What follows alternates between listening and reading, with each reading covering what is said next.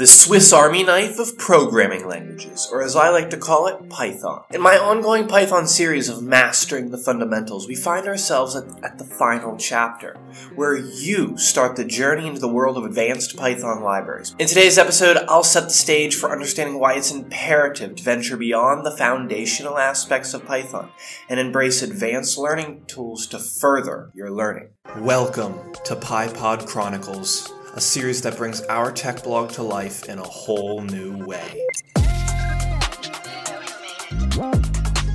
Covering an array of topics surrounding Python and tech, from programming tips, best practices, and so much more. Let's get immersed in Python with the Nerd Nook on the go. Welcome back, guys, to another episode of PyPod Chronicles. Before I get into today's episode, if you guys are looking for a handcrafted Python and Git starter pack that I've made for you, it's the first link in the description. Head on over there and get your free copy that you can use for your Python journey. Now, the question that we need to ask ourselves for today's episode is why go beyond the basics? And before I plunge into the deep end with a few specific Python libraries, let's take a moment to ponder the significance of why are we doing this in the first place? Why are we venturing beyond just the fundamentals? Well, that should be an obvious question right? Mastering the core elements of Python from variables and data structures all the way to control structures and functions is undoubtedly the foundation upon which you build your programming expertise. However, true understanding often involves stepping outside of that comfort zone and exploring new horizons, right? Anytime that I step outside my comfort zone, I notice that, you know, initially it's scary, right? But you become so much more confident and that grows you. This applies to anything in life. You now need a way to practice everything you've learned these past few weeks, a way to further master all the skills you've learned. Here's why it's crucial to go beyond only the basics Python. It allows for enhanced problem solving.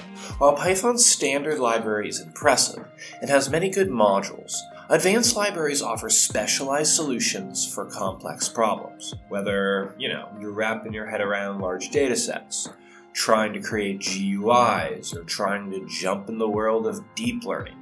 These libraries provide the tools to do so with precision efficiency. They also have the versatility. Python's adaptability is a benchmark feature, and advanced libraries amplify this trait. They enable you to transition between diverse projects like data analysis to game development to machine learning, all while staying under that Python umbrella. This is why truly understanding the fundamentals will make it for an easier transition into libraries in the future. If you spend the most time on anything, it should be the basic, basic stuff until it feels so easy that you jump into something else and it's like, boom, you have it, it's going to help. Another thing is staying competitive, right? Because tech, you're never going to learn everything. Ever evolving tech landscape, staying competitive is essential though. So this is also hard. Choose a project you're passionate about then use and learn libraries to help you build out that project. Don't feel like you have to try to learn everything because you won't, right? If you have a good understanding of the fundamentals, any new library you're tasked with is going to come significantly easier to you right? Another key feature is to realize your own creative vision. Is to realize your own creative vision. These libraries give you the ability to turn all those creative ideas going on in your head into a reality. Whether you're thinking about data driven business dashboards or maybe a mobile app idea you had, a groundbreaking machine learning model, right? Python's advanced libraries, they give you the ability to turn your dream into a reality. As an example, these past six months, I've been climbing a lot. I'm really passionate about rock climbing right now. And as a side project, I'm building this app, this climbing log, so I can keep track of my climbs and visually see them charted out. To do this, I'm using PyQt and Kivy. I'm pulling from all my current knowledge and learning more along the way. So I'm going to talk about just a few libraries today, a few popular libraries. My first example is Pandas, which is an open source data manipulation library for Python that provides you these easy to use data structures and tools. It's built on top of other key foundational Python libraries like NumPy and Matplotlib. What Pandas is really good at is it's good at handling structured data. So it's great for cleaning, exploring, transforming all that data that you've collected. And this can lead and open doors to like the data science path, right? Because this is heavily used in that area. Now, just to brush in pandas, right, on top of the four basic Python built in uh, data structures we have dictionary sets, lists, tuples pandas unlocks two more. Pandas has what we call a series. A series is essentially a one dimensional array with labeled indexes. So imagine a row or a column in a spreadsheet. That is a series of data. And then the other data structure is a data frame. This is a two dimensional table data structure. And this is like the whole spreadsheet, not just the column or row, but the entire spreadsheet. That's the data frame. Next up, let's pivot. Another completely different library is PyQt. I love this. I've been using this a lot recently. PyQt is basically a bridge of a popular framework in C++, bringing it into Python. And we use this framework to develop uh, desktop applications. So think of all those app icons you have on your computer. You click it, it's an app on the computer. It's kind of like that. And PyQt is really good for creating these responsive yet interactive GUI applications. And this carries me nicely into the next framework, which is Kivy. Kivy is an open source Python framework that allows us to create multi-touch applications. It's designed to be really versatile, allowing us devs to create apps that run on multiple platforms like Mac OS, Windows, Android, iOS. Okay, so all those. Kivy's primary focus is building a natural UX, user experience across all these devices.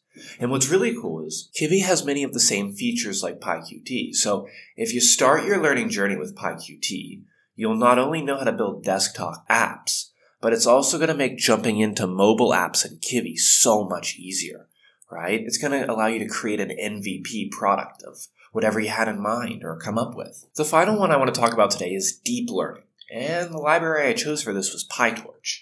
In the new light of artificial intelligence and machine learning, the concept of deep learning has emerged as this big driving force behind all these advancements in the last five, ten years. And PyTorch is an ML library that stands out as a really popular choice. If you're not into PyTorch, you've probably heard of TensorFlow. But first, you need to understand what is deep learning. Now, deep learning is a subfield of machine learning that focuses on training artificial neural networks to perform tasks. It's almost like copying the way the human brain processes our information. These neural networks, and these are what we call deep, right? It's because they're so detailed and complex. We call these deep, deep learning. And deep learning has gained a lot of popularity due to its ability to be really good at tasks like image and speech recognition or uh, NLP, natural language processing, and the reinforcement of learning overall. So, if you're into deep learning or want to check it out, check out PyTorch. You know, some real world apps that PyTorch could be used in would be anything with NLP, right? So natural language processing. Uh, you could think of like healthcare. Maybe it's used in image analysis or, or disease diagnosis. You could create models around that. Or in the US, I know autonomous vehicles have become wildly popular. PyTorch is used to contribute to this, to create for sensor detectors with cameras and LiDAR. So, to put it all together, as you've journeyed through my main Python series of mastering the fundamentals, and if you've missed out on that, head on down to the link in the description or head back to the last few episodes. Exploring advanced Python libraries like I mentioned here today, Pandas, PyQt, Kivy, PyTorch, it's time to see how we can integrate these into real world scenarios to create these really cool applications or solutions to problems that we have. Let's wrap up to today's episode. The integration of all these advanced libraries we talked about today, it shows how learning advanced Python libraries can lead to the creation of these incredibly powerful and user-centric applications. As a dev, your ability to use these libraries and tailor them to specific use cases, it opens up this whole world of options or possibilities to innovate and solve complex challenges along the way. I've only talked about a few that I've been using here the past couple of months, alright? And as you probably know, there are so many out there. So get out there, explore them, okay? This concludes my mini series of mastering the fundamentals of Python, where we've explored the depths of Python's capabilities and its ability to adapt to a diverse domain. I hope that I've kind of inspired you to start your own projects using your core Python fundamentals to bring your own creative ideas to life. It could be data analysis, it could be app development, or deep learning. Just remember that with Python and everything it offers, it equips you with the tools to turn your vision into a reality. The possibilities are endless and your journey as a Python dev is just beginning. Well, that's all for today's episode, guys. Remember, if you're looking for my handcrafted Python and Git starter pack, it's the first link in the description. Head on down there and pick up and pick up a copy today. All right, I will see you guys in the next episode of PyPod Chronicles. Until then.